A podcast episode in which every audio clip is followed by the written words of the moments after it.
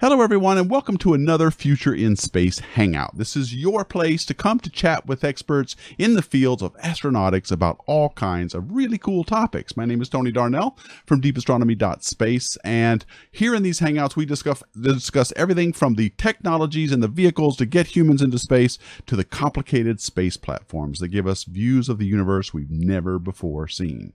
Now, today's topic is about the increasing role robotics is playing in space endeavors. No one is any longer surprised at the number of sophisticated robots that you could see in a modern factory, such as cars and things like that. But many people might be surprised at how robots are becoming an attractive option for complex operations in space, which include things like construction, servicing, and the rescuing of satellites. I mean, can anybody say let's rescue Hubble? that's one. That's one on my list anyway. Uh, before I introduce our guests, I want to thank the American Astronautical Society for sponsoring and endorsing these hangouts uh, because it allows their membership to help raise awareness about what they're doing in the exciting field of astronautics. And these hangouts are also endorsed by the American Astronomical Society. And I want to welcome everyone watching us live, as well as those who are watching us after the stream is over, uh, because regardless of how you're watching, we hope you'll give us some questions and comments uh, because this will be your chance to interact with experts in the field. They're here for you guys. So you can interact with us by using the live chat on YouTube, or you can use the Deep Astronomy Discord server. Uh, the link to that is down in the description box below uh, in this video. And finally, I just want to say if you like these videos, please help us out by giving us a thumbs up or sharing the video with someone that you think might like to see it because doing that really helps us grow our audience uh, to reach those who might otherwise know about these things. So, all right, let's go ahead and get started. Let me pull up my uh my guests here uh joining me uh is is my co-host down in the lower left panel there is uh, dr harley thronson from the uh from nasa's goddard space flight center hi harley Hey, good afternoon or morning or whenever folks are watching us. Always good to join you. Yep. And uh, you want to give a little background on what we're doing with these hangouts? Sure. We're in for a real treat today. I think your your background, your introduction was was excellent. Nobody is surprised to learn about uh, in modern factories of all kinds, robotic systems and so on, even increasingly around the house.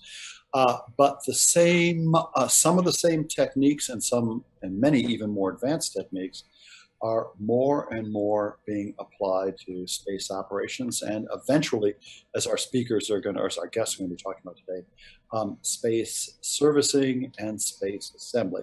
We've got robots on Mars, of course, well known, um, but uh, robots in free space. Um, either Xiao or, I guess either Xiao or Al make the point, I might as well make it now, that as astronomers are designing or and one day hoping to build increasingly large aperture observatories, increasingly large telescopes, they are the designs, the concepts are becoming too large for the available launch vehicles. And folks, including our guests, are looking more and more at the possibilities of assembly of space telescopes and um, and other facilities in space, about which we're about ready to hear a great deal more. Okay, uh, let me. I'll go ahead and introduce our guests. Um, I got the uh, the four shot up here. Uh, my, my, in the upper right next to me is uh is is Xiao Smith. She's from NASA's Goddard Space Flight Center. And uh, hi, Xiao. You want to introduce uh, where you work at NASA? Oh, absolutely. Good afternoon, everyone. Uh, my name is Xiao Smith, and I'm at NASA Goddard Space Flight Center. Uh, my division is the Satellite Servicing Projects uh, Division. Uh, we are advancing the groundbreaking technologies that enable satellite servicing, exploration, and science. Oh, good. Thank you. And also joining me is uh, Al Tadros from SSL. Al is joining us on the phone. He doesn't have video, so he's the, he gets the uh, he gets the little thumbnail that I sent out as a, as a representative of him. Hi, Al. Welcome. I think, I think, I think Al asked us to put up a picture of Brad Pitt in his place. oh, did that what that was? I didn't get that. Okay. That, that, that's right. George Clooney or Brad Pitt would work. Yeah. So, uh, well, hello, every, hello, hello, everyone, and I'm excited to be here. Uh, this is a, a, very interesting topic and um, one that's very timely. Um, I, uh, as uh, the introduction said, uh, you know, I am from SSL in Palo Alto, California, and uh, we build space systems uh, as well as uh, robotics for uh, space systems. Uh, we, our corporation is Maxar Technologies, and uh, the business units include MDA in Canada, where they've built uh, for Canadian Space Agency the robotic arms on shuttle and uh, and space station, the Canada arms, and uh, our uh, group in Pasadena, SSL Robotic, has built the robotic arms on many of the Mars landers and rovers. just the last one was launched on InSight just about a month ago, heading to Mars.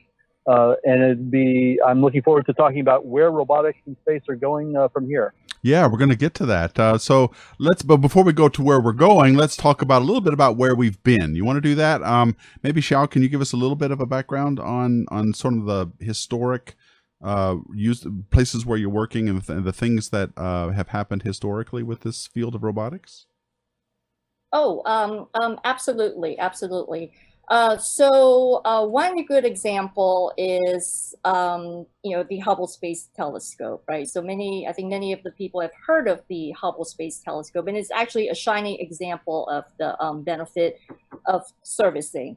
So, um, you know, the Hubble Space Telescope, one of the most productive scientific machine in history. Uh, the telescope was originally supposed to have a lifespan, lifespan of 10 years, um, but because of its five successful servicing missions, NASA was able to fix the telescope when needed and upgrade the technology and instruments to, you know, keep up with the pace of time.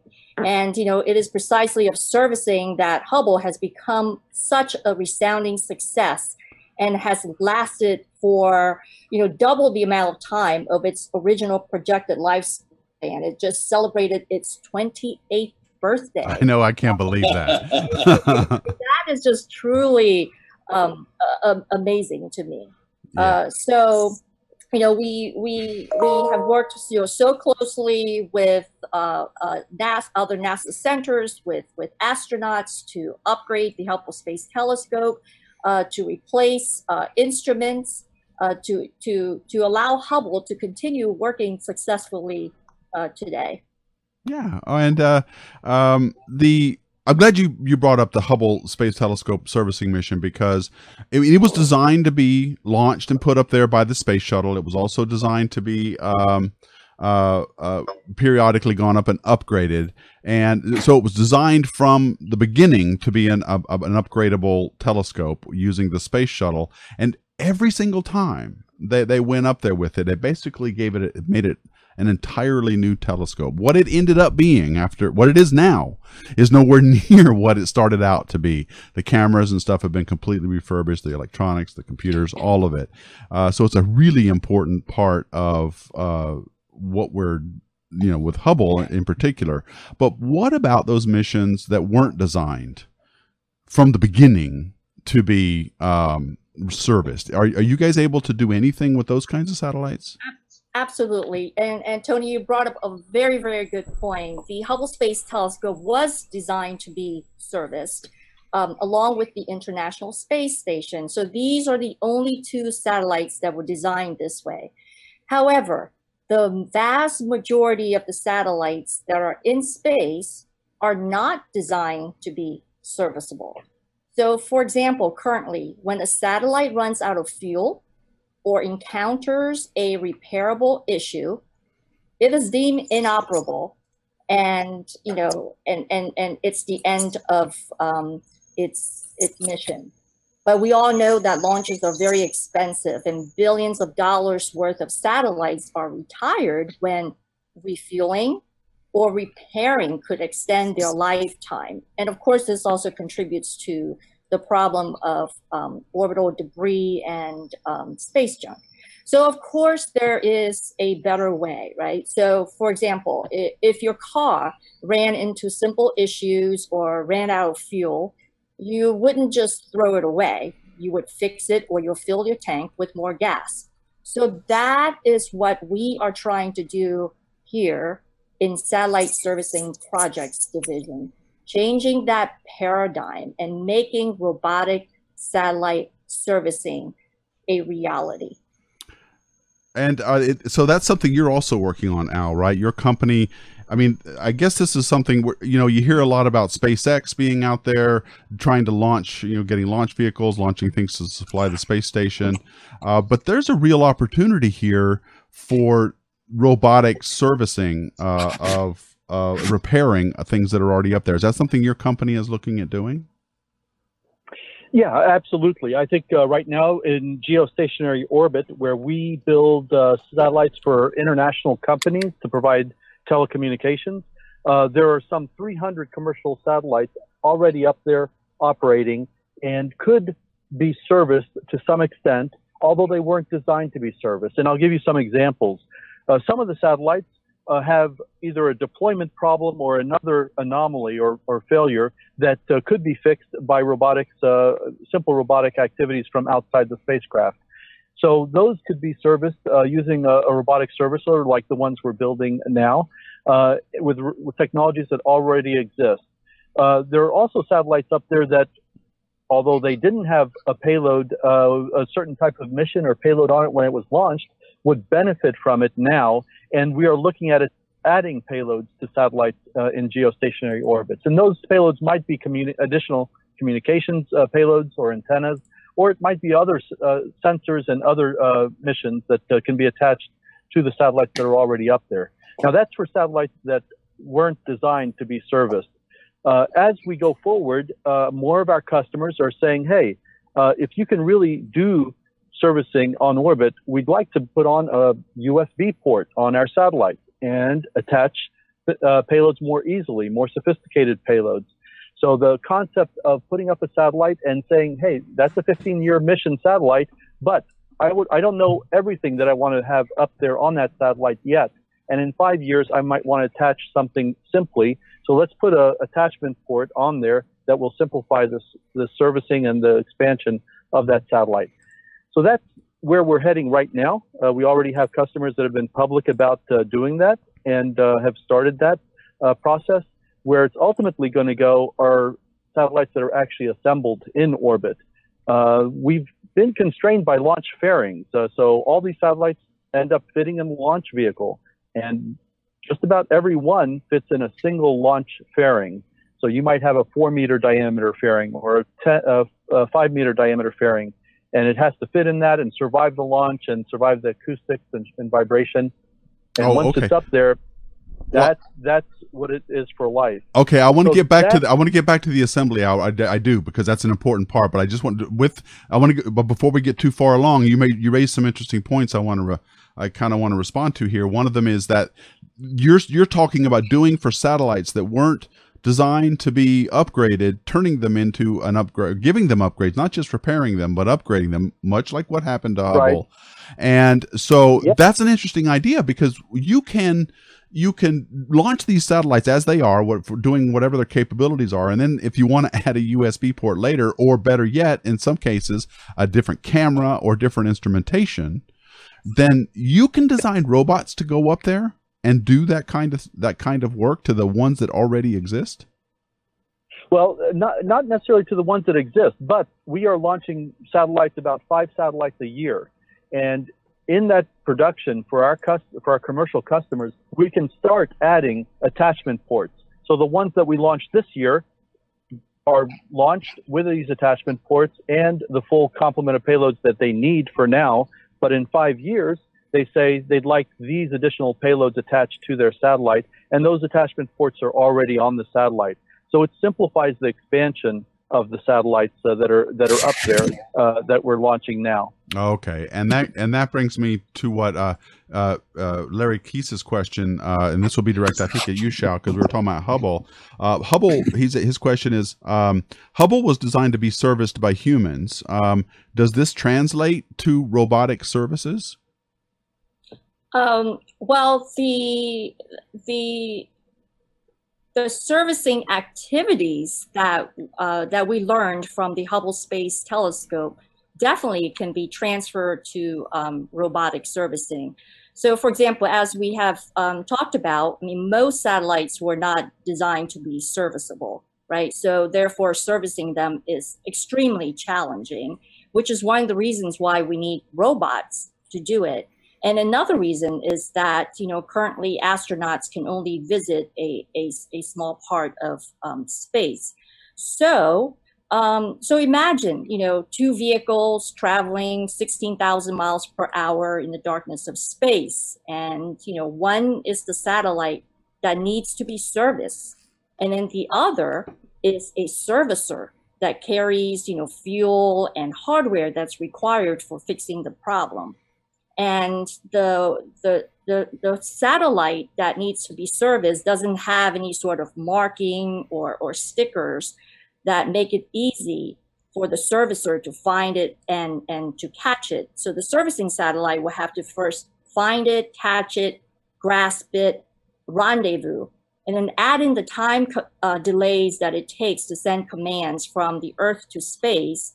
I mean, the conditions are basically impossible to do it without autonomy and without robots. So we have an, uh, a, a mission called Restore L, and it's going to target the vast majority of satellites that were not designed to be serviced. Uh, so Restore L will have like specialized technologies um, that would um, uh, essentially um, aid in executing um, a servicing mission. okay, and this and and and Restore L is a more generic sort of framework for being able to make these missions, right? There'd be like a it's kind of like a template for whatever you need. Then Restore L can be made, made to fit a given mission parameter. So let, let me yeah let me talk about Restore L a little bit. So Restore L is a free flying spacecraft, right? So it's going to contain specialized technology uh, to to be able to execute a servicing mission.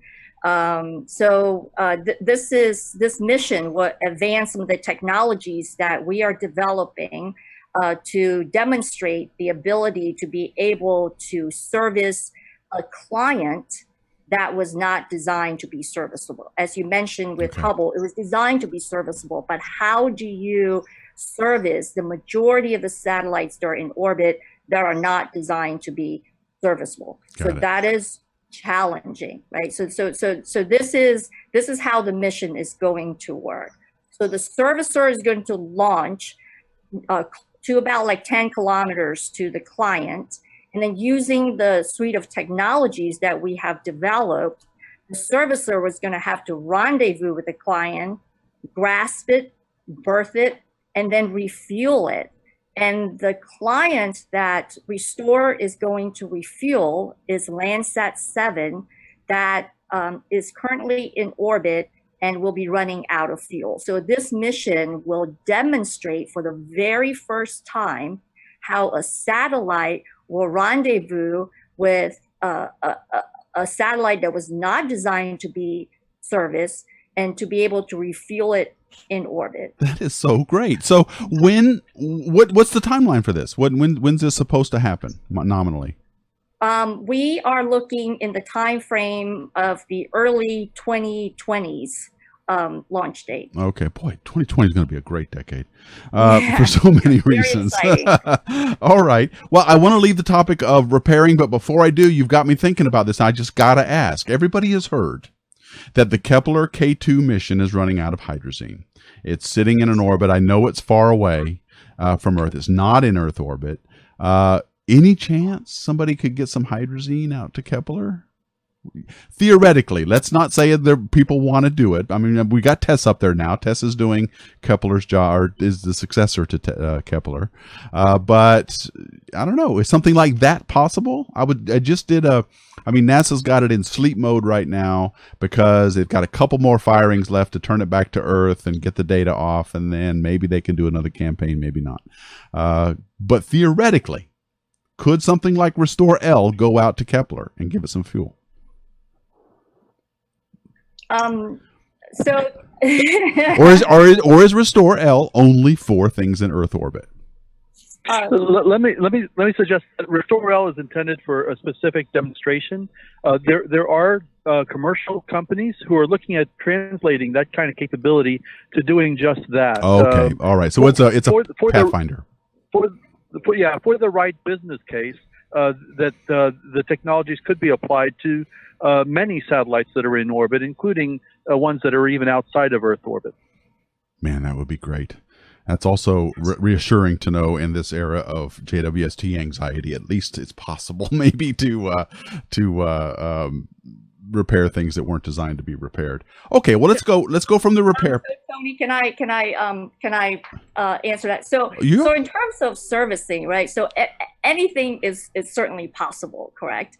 Um, however, I like the way you think. That's great. but we certainly need time to be able to to to test it and, and to do these demonstration missions that would allow us to be able to complete these larger missions successfully in the future.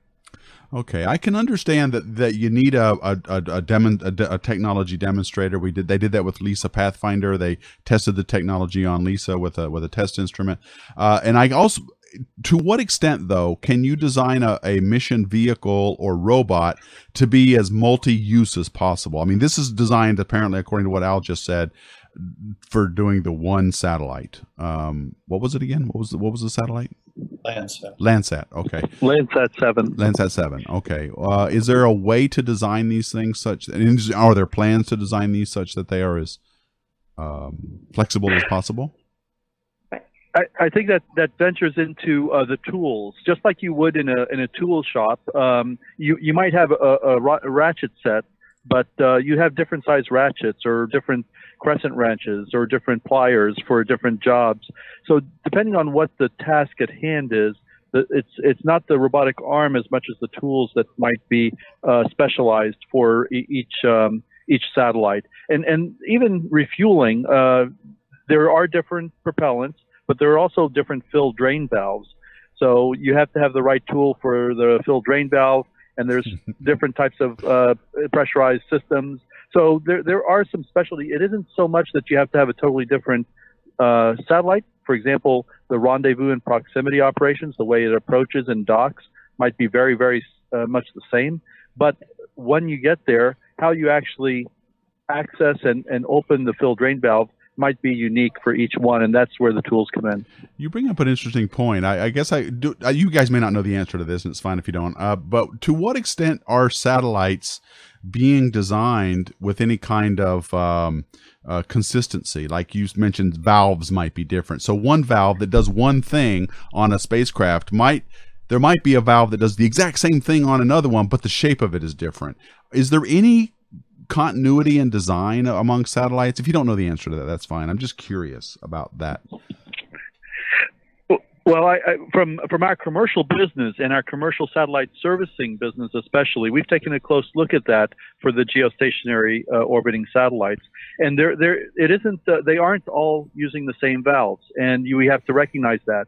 So different size tools have to be considered, but it's a finite set of uh, different uh, valves that are being used. So we know which ones have which valves, and uh, we can take up the different tools, or for the ones that we want to be able to service, we can take up the right tools. so it's it's a it's just like a repair man going out to uh, repair Maytag or you know Kenmore or uh, uh, Whirlpool. He takes the you know parts and tools for the specific one, and those might all be made by the same company now. I'm not sure.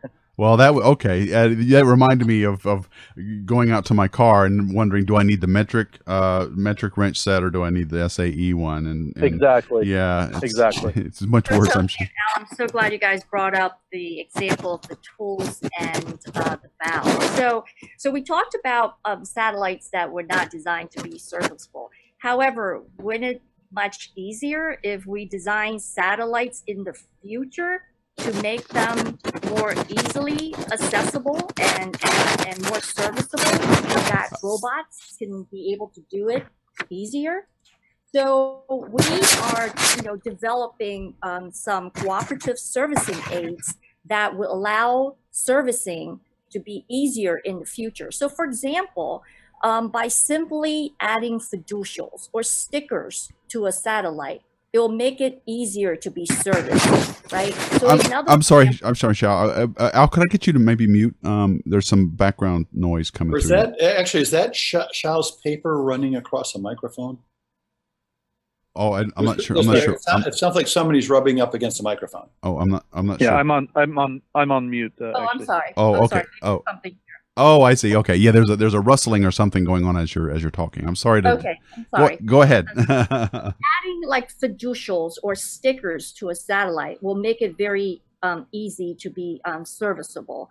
And then, you know, another example is, um, you know, using uh, a, a, a, a, cooperative servicing valve. So we're developing cooperative servicing valves. I mean, currently, um, the valves are on most satellites.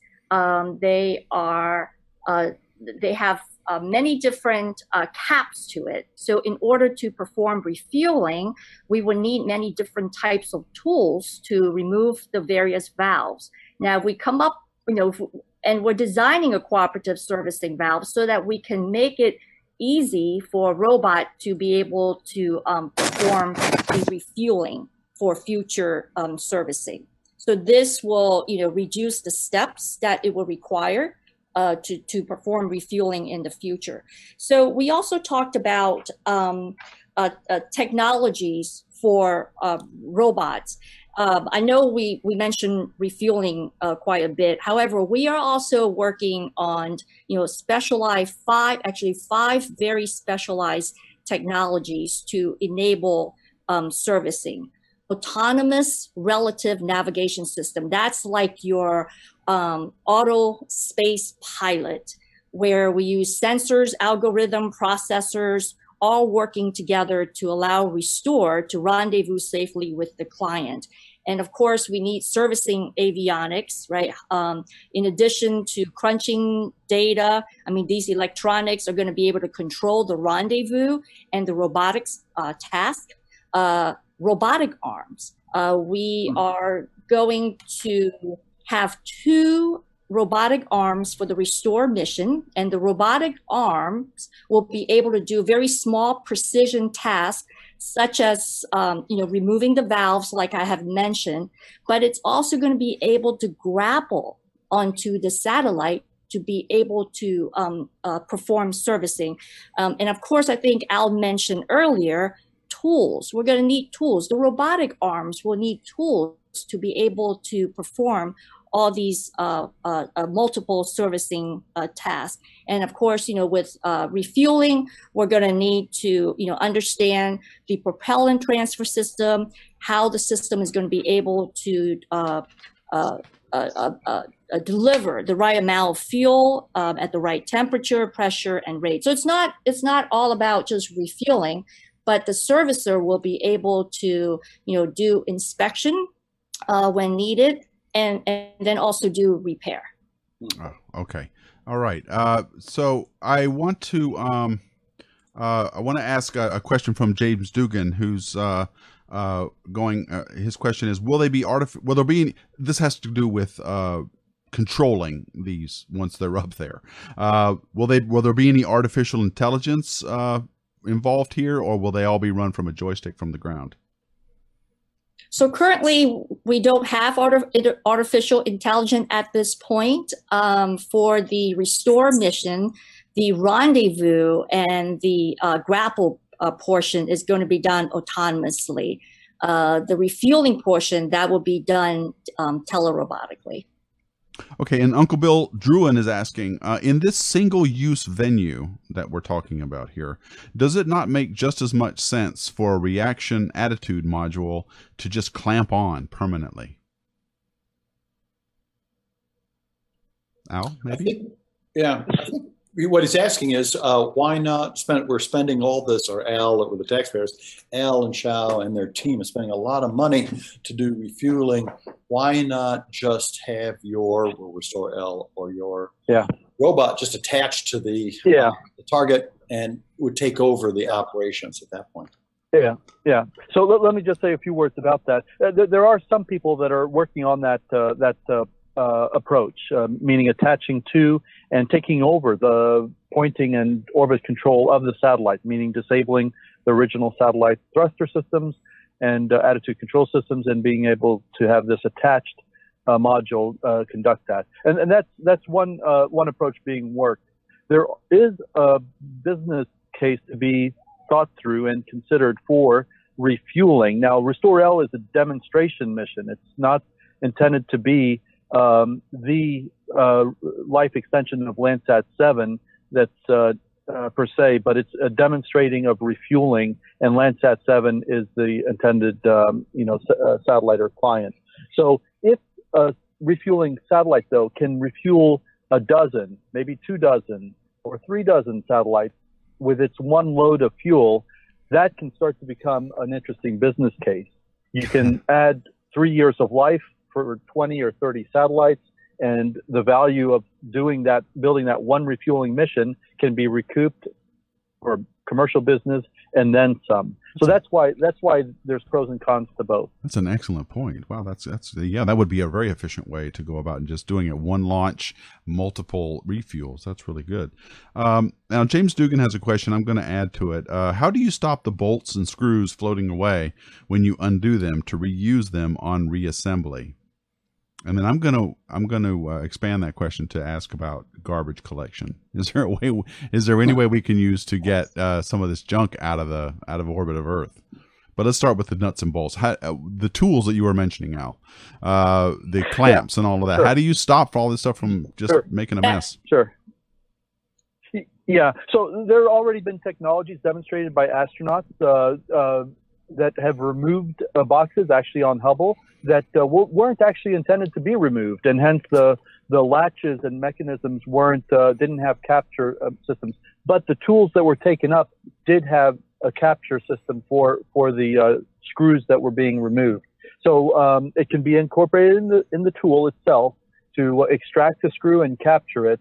Uh, similarly, uh, you, you might see astronauts carry a, a stuff bag or a garbage bag uh, with them that they'll stick uh, things into, and and it's basically um, uh, like a one-way, you know, uh, bungee corded uh, neck on a on a bag, so they can uh, stick their hands in, release whatever uh, they need to uh, dispose of, and then pull their hands out, and it stays inside. So there there's definitely thought put into how you do uh, things without creating debris, and how you uh, manage an operation uh, uh, long term, where you're creating you're, you're you know, removing used equipment and removing screws and so forth.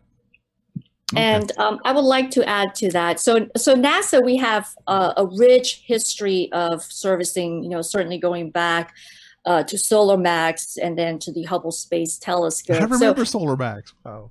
Yeah, yeah, 1984. uh, so, so I want to give an example of um, the uh, Hubble Space Telescope servicing mission four uh, we discovered that a, a power converter uh, was not working on the STIS instrument. And you know, our engineers uh, determined exactly where that failure was. So, in order to fix that, I mean, you know, the the astronaut could simply just you know pull out that uh, the, the the power board from the computer and replace that power converter. However, that particular box had 111 fasteners. So imagine disengaging 111 fasteners in orbit, right? So what this team did was to uh, come up with a fastener capture plate that was installed um, on top of, of this electronics box and um, and then we came up with the, with tools to be able to perform this task. So so you know for those of the folks who watch NASCARs and you see how fast they they change the tires, but you know they have nothing on on our astronauts, and and they were able to um, you know disengage all those 11 111 fasteners and have this fastener capture plate that would you know capture all these fasteners. Um, so that that particular task was done successfully. Um, the the board was pulled out, a new board was put in, and then a new plate was put in so that the astronaut did not have to you know re-engage all those fasteners so so this team knows how to do servicing and and and, and we know how to capture all the nuts and bolts by the specialized tools that we have been designing going all the way back to the Hubble Space Telescope. Yeah, and I'm glad you brought that up because uh, that, another thing that occurred to me while you were talking about all those fasteners was I saw the things that John Grunsfeld had to go through with Hubble and uh, and see the the things that had to be unscrewed and the, and one advantage it seems to me over robot for robotics over the, the astronauts doing the work would be fatigue. Uh, you can keep at a hundred and some odd fasteners uh, with a robot, whereas with an astronaut uh, you're going to have to they would get really tired uh, being out there doing all that. I am looking at um, discord guys and i see uh, professor master's question. Um, uh, the, professor master she's she's from haverford college and she watches these hangouts with her class and she's got some, she's got a couple of questions here so let me read them to you. At haverford we're curious who the customers are for this service. Is it private communication satellites or is it the government? So I'll, I'll, talk about uh, I'll talk about what we're doing on the commercial side, and and uh, you know, Chow can uh, expand on that definitely from a government, uh, NASA and government systems. So uh, our our commercial servicing business will serve both uh, commercial satellites and government satellites. We're focused on geostationary orbit, where there are roughly 300 commercial geosatellites owned by companies like Intelsat, SES, Eutelsat, Telesat as well as uh, regional operators like AsiaSat. Um, a lot of consumer recognizable products like Sirius XM Radio and DirecTV and Dish Network. So there are a lot of commercial companies that own satellites. And just like a commercial company in, on Earth's surface would want to maintain and upgrade their uh, infrastructure, uh, these satellite operators want to do the same thing with that having been said, with the 300 satellites, there are another 80 or so government-owned satellites in geostationary orbit. NASA has a few um, themselves. Solar Dynamic Observatory is one example. NOAA has a few, the GOES weather satellites, and there's a lot of other uh, international uh, government satellites like those uh, in, in geostationary orbit. The same servicing vehicle that we're building can service both the commercial and government satellites. Okay. And do you do you want to add to that anything, Chow? Oh, absolutely. Okay. So we are, you know, a, a, government agency, NASA. So we, you know, service uh, government-owned um, satellites. Um, however, uh, while we're developing all these um, technologies, NASA is also sharing these technologies with uh, interested domestic uh, uh companies in order to jumpstart a domestic servicing um, uh, industry here.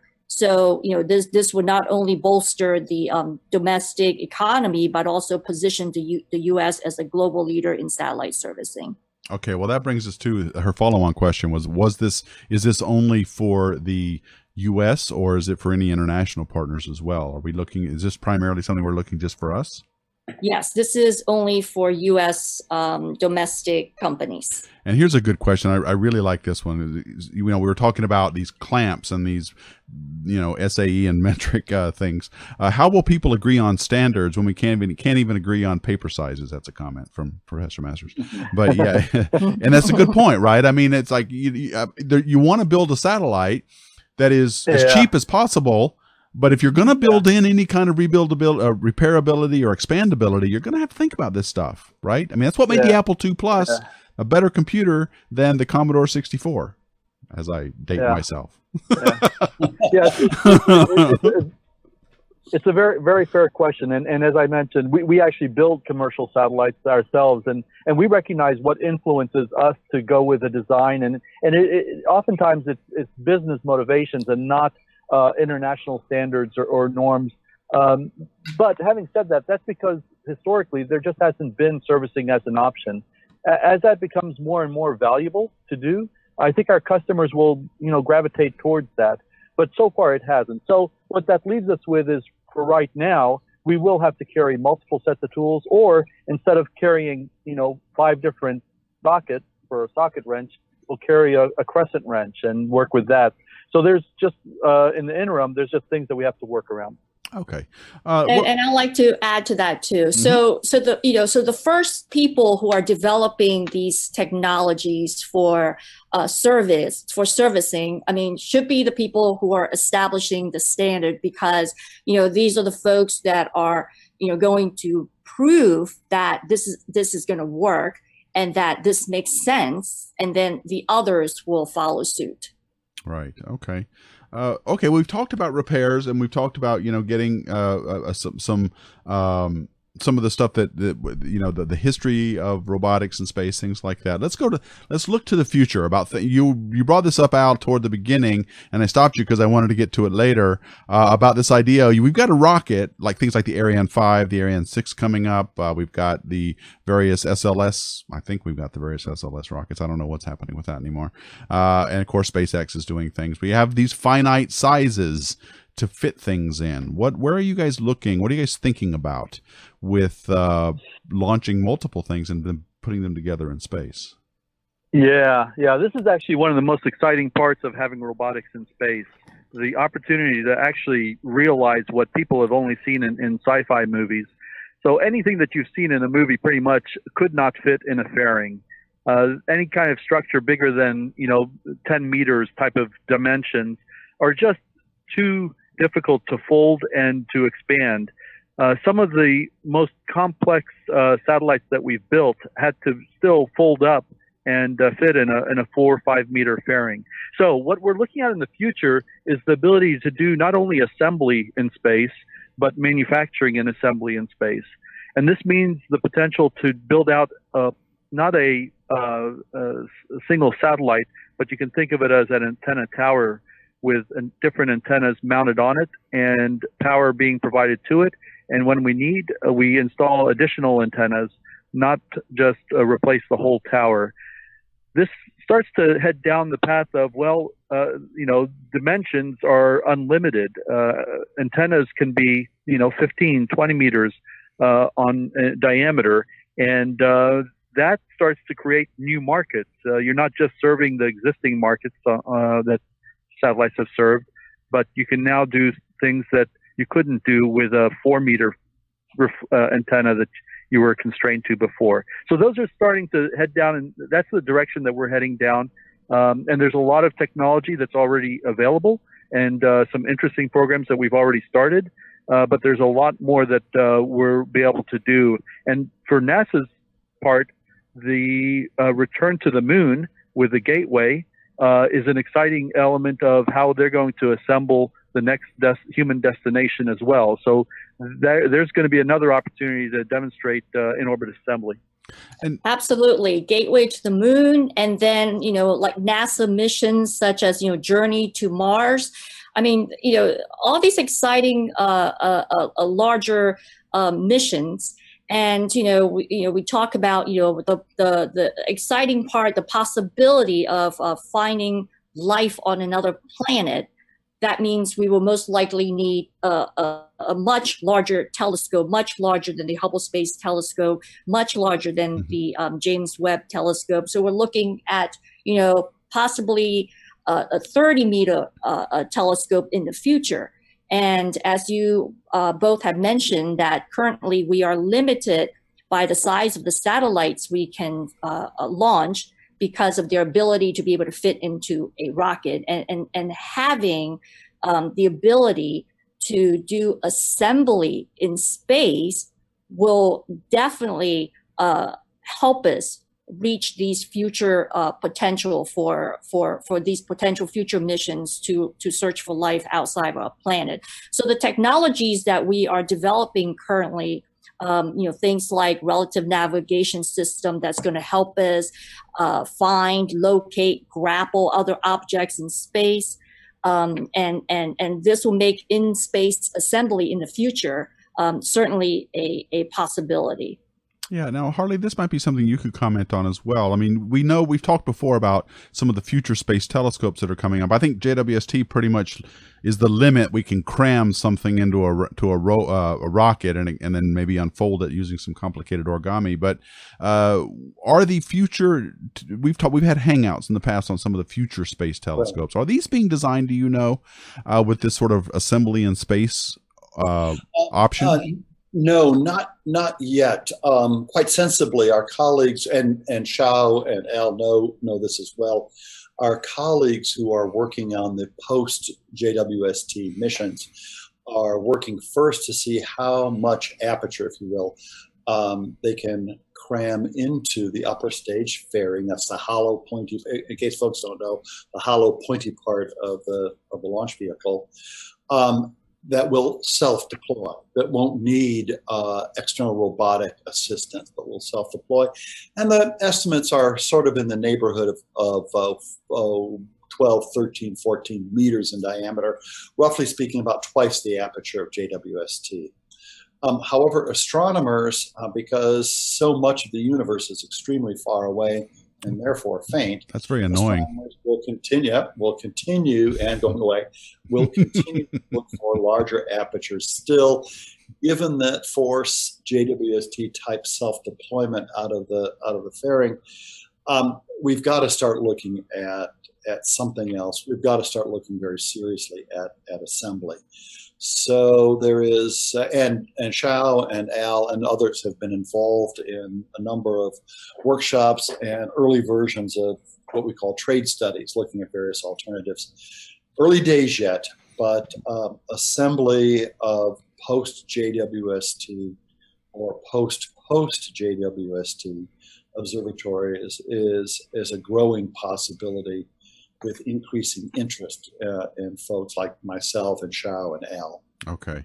Uh, let me uh, get to a couple of one plots questions. He's got some good ones here. One plot's asking if you could refuel and reservice satellites, what time, what type of life expectancy could this allow for these satellites? It's a good question. Pretty much the sky's the limit, isn't it? As long as you can keep repairing them. Yeah, uh, very very good question. And and uh, what we find is uh, right now we build satellites, uh, commercial satellites that last 15 years. They're designed and contracted to to last 15 years. Uh, oftentimes, at the end of 15 years, our customers want to keep operating them, even if they're in a reduced capacity mode. They will keep wanting to operate them. So we've had uh, satellites last over 30 years now um, in in in, uh, in, geostationary orbit, and uh, so there are other things that get depleted. Though it is a harsh radiation environment. Uh, solar arrays get uh, degraded. Uh, there's a lot of electronics in our satellites, and those get degraded by radiation and, and thermal cycling. So eventually, there are uh, components that will make it not practical and not economical to refuel and continue operating the satellite. Yeah. That's a good, yeah. So there's just some parts you won't be able to repair. There's a core component somewhere that's just going to define the life of that satellite, whatever that's right. it might be. Yeah. Um, right. And what uh, he's also asking, what about inflatable structures? I think that's a little bit different than what we're talking about, though. But do you got? I don't know, what do you guys think? Do you have a comment on inflatable structures? Uh, I'll make a quick comment that um, Bigelow, uh, you know, put up a habitat. It's not inflatable, but it's expandable, uh, meaning that it's a uh, it's a mesh type material uh, for a habitat that was um, uh, launched and expanded into a large volume and attached to uh, you know attached to the space station. So there are some um, um, structures like that. I know there are are inflatable uh, antenna reflectors that are being developed.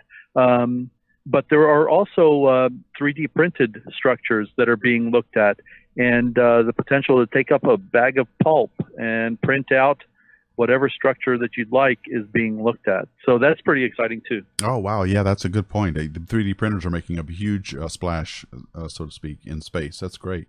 Larry Keys is asking, would it be possible to make LIGO supersized? Look, it would. LIGO is already supersized. Larry, have you seen just how big? What was it like 50,000 kilometers between nodes? I mean, that thing is going to be huge. So I think that was that's LISA. LIGO is the oh like oh LIGO. That's, that's sorry. I thought I read Lisa and it said LIGO. Legos. Lego make, Legos. Legos. Legos super size. LIGO is ground based. Sorry, I thought I saw Lisa and and went. remember uh, that was one of our big uh, coups. We had the we had the gravitational wave. That's right. They were on our hangout. That was a lot of fun. A couple years ago. Yes, we need to do more gravitationally wavy things. So, um, yes. Uh, so early days, maybe, but uh, this is from John Yogerst, I think. Uh, so early days, maybe, but who has actually done robotic? Who has actually done robotic assembly? Not unfolding, but done it. Not human hands. Mir, ISS, Hubble. Okay, he wants to know where robotic demos are actually expected when? Question mark. Uh, I think that's what uh, Restore L is supposed to be about, right? Right, um, right. So uh, we also have um, a, a, a, couple of payloads on the International Space Station. Uh, the robotic refueling mission uh, in three phases. We have completed um, phases one and two, and phase three will be launched um, on SpaceX 16 in November of this year. This is very exciting. So the robotic refueling mission three um, it's going to demonstrate that uh, we are going to be able to do refueling uh, in in orbit. Uh, so so RM3 um, developed technologies and and capabilities uh, to to facilitate to facilitate robotic servicing, um, uh, and, and and it's going to demonstrate uh, methods such as storing, transferring, um, and freezing cryogenic fluid in, in orbit. So we're very excited um, about that. Um, for the previous two missions, the RM1 and 2, we demonstrated uh, using the various tools. So we did use robots, uh, uh, you know, to, to perform various tasks such as cutting wires um, and also disassembling some of the valves. And uh, we also did transfer, I think it was 1.6 liter of, of ethanol. So we're, so we're taking, you know, steps um, before reaching the, the, the big jobs such as refueling um, on Restore. So we, we have demonstrated that, uh, uh, you know, small steps in refueling on RM. there you go, John. Good. Uh, uh, let's see. Uh, Andrew Planet's got a good question. Hi, Andrew. It's good to see you again.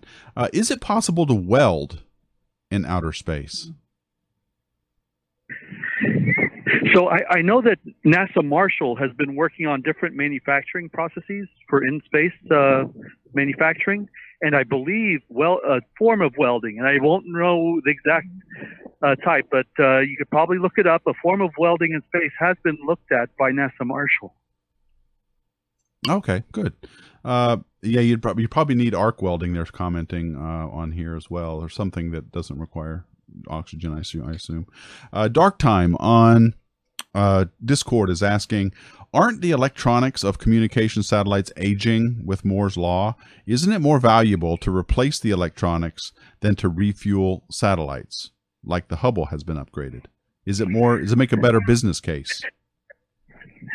Absolutely, uh, absolutely, and that's the motivation for doing what I described earlier. There's um, a lot of interest in actually um, building satellites that are modular and can be upgraded over time. You know, a lot of what we put up, uh, the mass that we launch, uh, doesn't deplete uh, very quickly. The structure, the large uh, thermal radiators, the uh, you know the, the reaction wheels and electronics do uh, degrade, and if you can make it modular enough to replace them and then continue to use the same antennas and structure, um, it could be very economical. So it isn't the refueling isn't the end game. It's just the easiest right now to implement with the satellites that are up there. And ultimately, we do want to make satellites, build them, and design them to be modular and take advantage of Moore's law and the changing e- economy only 11 years ago, iPhones started coming out. Who knew that, that when we were launching a satellite that lasts 15 years, that, uh, you know, iPhones would be in everyone's hands, and that's the way people want to communicate.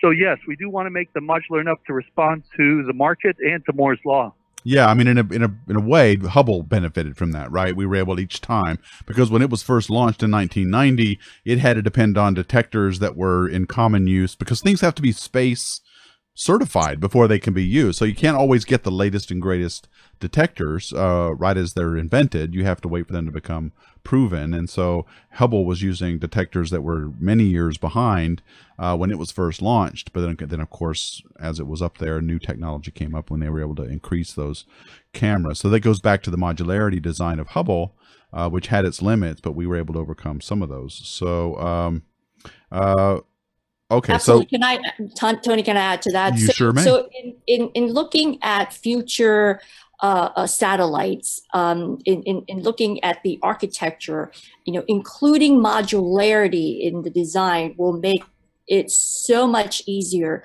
to be able to replace, you know, um, a detector like you mentioned, or or an electronics box. I mean, just like we have done with Hubble with all the uh, various instrument, and you know, on Hubble we even uh, replace the power control unit, which is the heart of the Hubble Space Telescope. You know, with all the electronics that um, that that drove the Hubble Space Telescope. So yes, certainly, you know, in in looking at you know future uh, satellites, incorporating modularity in the spacecraft design will enable servicing in the future. Right, from the start. Okay, Absolutely. so uh, Harley, you need to hold up your sign. Hold up your sign for us. The, the one that's behind you. We see your kitty. We see your cat. You yes, my, hold it up for us. my cat bottom. yeah. Yes, I really do need of one of my cats. Um, Okay. Yeah, actually, and just sort of a, a political note here. Um, in addition to servicing and repairing and upgrading, as as our two guests have, have described very, very effectively, um, a, a, very useful, and I think it's going to be increasingly widely applied. Um, NASA is also legally required now to build its uh, medium and large space uh, facilities its space science facilities to be serviced. Really? Oh, that's good to know. Oh, I did not know that. That's great. Um, has been for about about eight years. Okay, good. Uh, well, I want to end the hangout. We're running out of time. I want to end the hangout with uh, uh, Condor Boss's question, and it's one that is near and dear to I think everybody out here's heart. We've talked about Hubble many times. Hubble has been mentioned. Is there any thought is there any plans, maybe? Because they put that little rope, that re- wheel on the bottom of it. Remember that little grabber thing?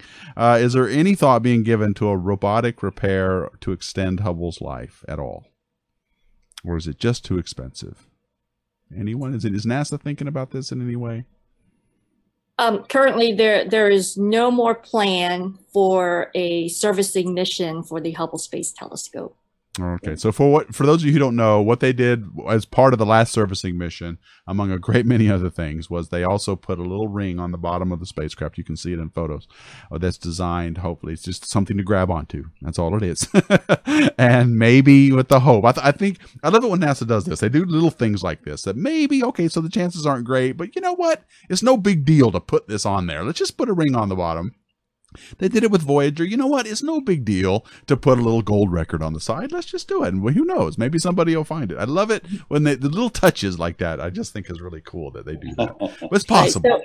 So, so space, I'm sorry, Harley. So the Hubble Space Telescope, um, it's it's it's the Marman ring, and um, so Landsat Seven also has a Marman ring, and that is you know the ring that the robot is going to grapple on to uh, for uh, with, with restore. So in fu- in the future, if if future satellites would have like grapple fixture, um, it would make it you know so much easier for for for robot for the robotic arm to to grab onto the uh, the, the satellites. Yeah, yeah. and uh, Galaxia is also asking, and I we talked about Kepler a little bit, but I don't think so is the answer to your question, Galaxia. But I'll ask it anyway. Do you guys have any plans of sending re- any reaction wheels to Kepler? No, uh, uh, there are there are no plans. Also, Kepler is um, Kepler has been a terrific mission. It's been a terribly yeah. exciting mission. There are other missions that will probably more suitable, and the Kepler's orbit is a really dynamically a really inaccessible. Orbit. Yeah, it's sitting about a million miles away, I think, ahead of us in our orbit around the sun, and we follow behind it as we travel in our uh, orbit. So, um, yeah, I think it's both too far away, and as you mentioned, uh, Harley, TESS is up there now, and we've got other planet finding telescopes that will hopefully do a lot better job than Kepler did. Although Kepler has changed the way we looked at the universe, yep, no question yep, about it. Okay, very good. Um, well, I want to thank. Okay, well that's it for today, guys. I want to thank my um, my guests, uh, uh, Dr. Shao Smith from uh, NASA's Goddard Space Flight Center, also Al Tadros from SSL, the company that is working on getting more um, more uh, commercially involved in not just repairing satellites that are already up there, which I get. I think that's a really good business model. I'm glad someone's thinking about this mm-hmm. as well. We didn't even get to talk about mining, but I'm sure that somebody somebody's thinking about that somewhere. But assembling things in space uh, once they've been launched, robots have a huge role to play in the future of human spaceflight. I wanted to ask the question of why do we even need humans in space? But then, of course, we all know the answer. Of course, we need humans in space, but they're never going to replace humans, but they are valuable. Uh, and and so NASA's thinking about this. Private companies are thinking about this, folks. So we've got a bright. We've lived we've lived in the, in the golden age of astronomy for the past I don't know at least twenty years. I call it the golden age anyway, and it's just so many things we've learned about the universe. Well, we're starting to embark now with commercial companies and and other countries starting to develop space programs. Human spaceflight is starting to enter a golden age. I think a new golden age. So lots of things to look forward to. I want to thank my guests very much. Also, thank you, Harley, for setting these up. I think uh, next time, are we doing a hangout on Gateway or no? Is that not uh, the-, uh, the Gateway, the Human Habitation and Operation System, and proposed for orbit around in the vicinity of the moon, is up uh, in the very near future. Okay. Uh, you are posting on your website. You're posting right. the upcoming schedule. Yes, and as they get as they get more and more details, I will upgrade the the calendar on deepastronomy.com space slash hangouts. Also, I would invite you guys, if you want to learn about new content on Deep Astronomy, just register your email address. That's all you got to do. Click on notify me when new stuff gets posted, and you'll get a notification when we go live, when a new video is posted, a new article, whatever. So that's a good way to learn about what's coming up. Um, okay, so that is uh, that is it for this time around, guys. Next week we will be back with Carol Christian uh, on Astronomy Coffee Hangout, where we will be talking about whether or not climate change could be a great filter. And if you're interested in Fermi's paradox, you'll want to check this out. All right, folks, that's it for this time. Thank you all so much for watching. And as always, keep looking up. oh, I didn't have you up. Do it again. there you go. Gravitational rubber duck.